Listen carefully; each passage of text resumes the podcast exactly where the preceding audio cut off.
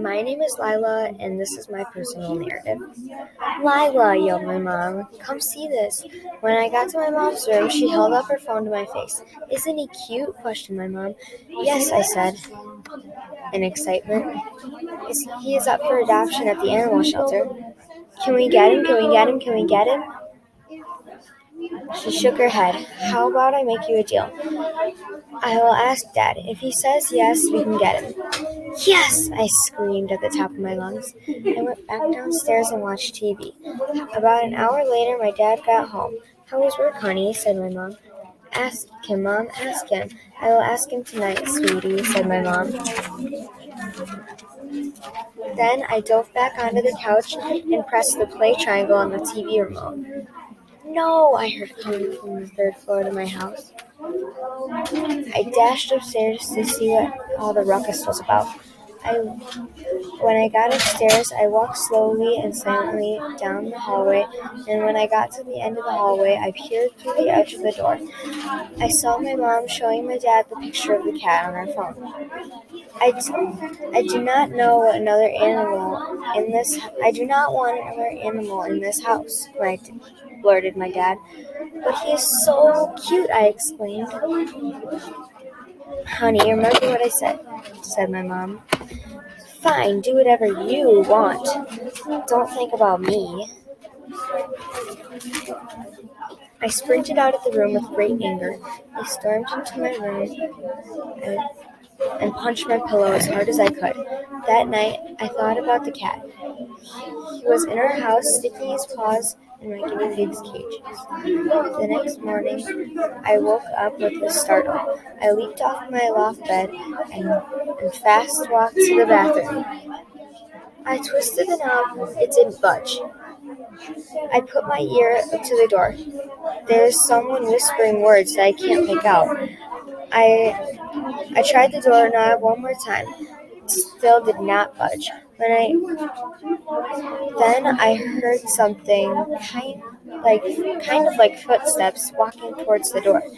My mom poked her head out and grabbed my arm and pulled me into the room. There's a bunch of cat toys laying on the ground and a small cat perch sitting on there, sitting. A big orange tail hang, was hanging and swaying off the side of the side of the perch. Meow. The tail curled up, curled up under the cat perch, and a head pokes out of the top. Meow.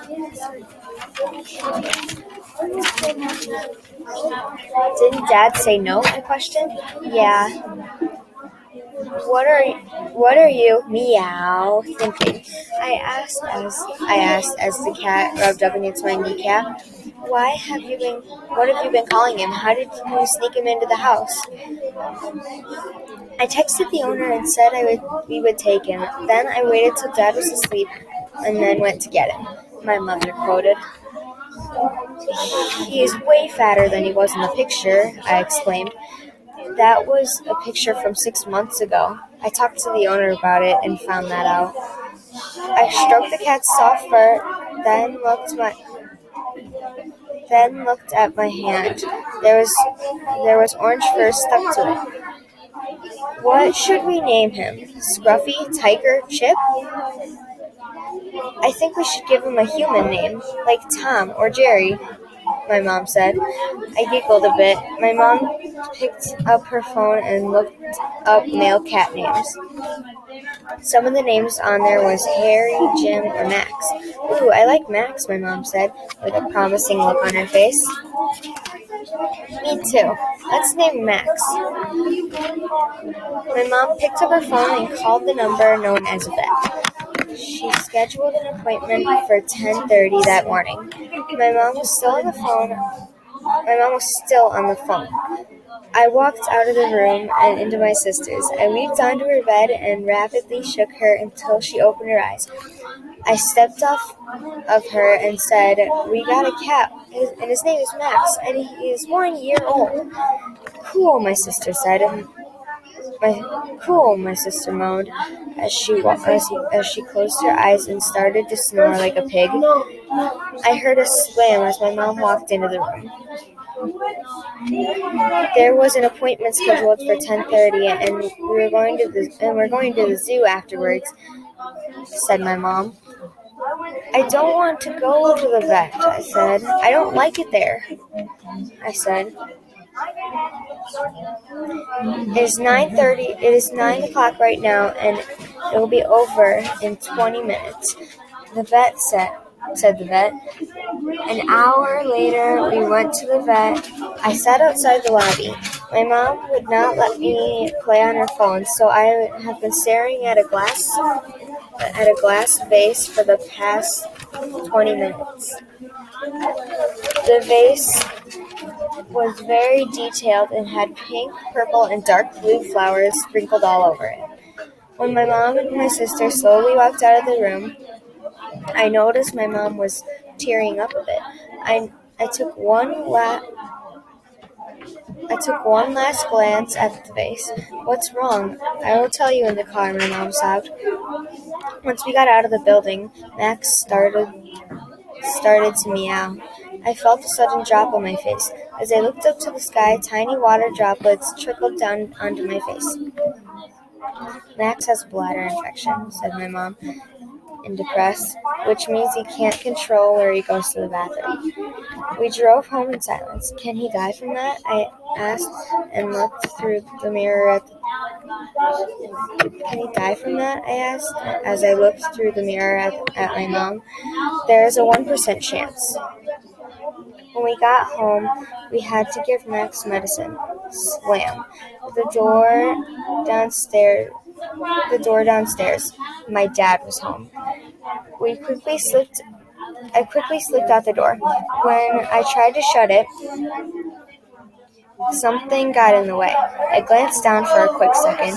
Max was in the doorway, wanting to come out. I I opened the door a bit more so that he can back up, but sure enough, he ran awkwardly down the stairs to greet my dad. My dad was on his way up the stairs when he stopped and said, What is that? He quickly walked up to his room. I did not want to deal with any of that, so I just went to bed. The next day, I woke up and glanced around my room.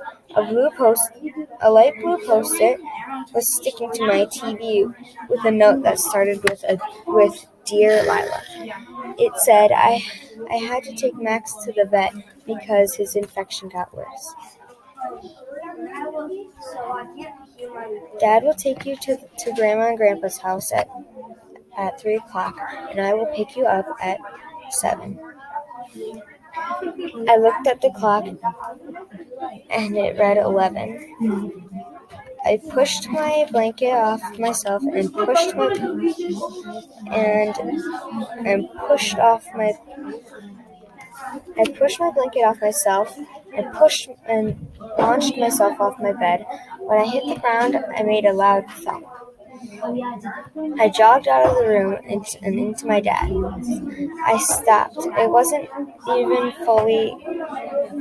I wasn't even fully in the room, and I and I yet could still hear my dad snoring.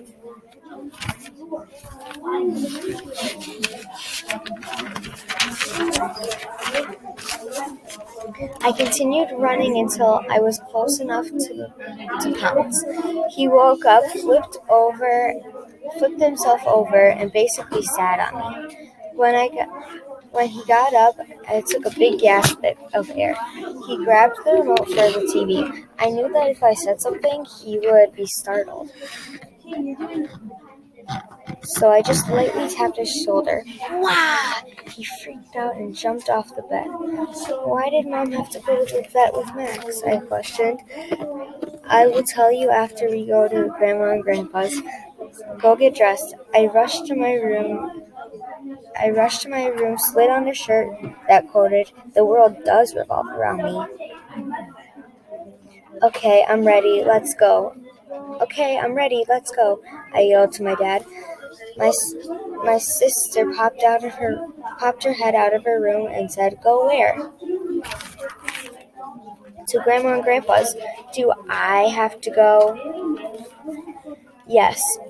Everybody rushed downstairs and was about to grab the garage door knob when it bursted open. My mom was back. Where's Max? I asked in, in concern. She glanced at my dad really quick before answering. In the car, in the car, she said quickly. I'll take the kids, she said. You go grab the cat out of the car. We all walked out we all walked out to the car. My dad grabbed the carrier as we got in the car and started the engine. We pulled out slowly as my dad waved goodbye from the door.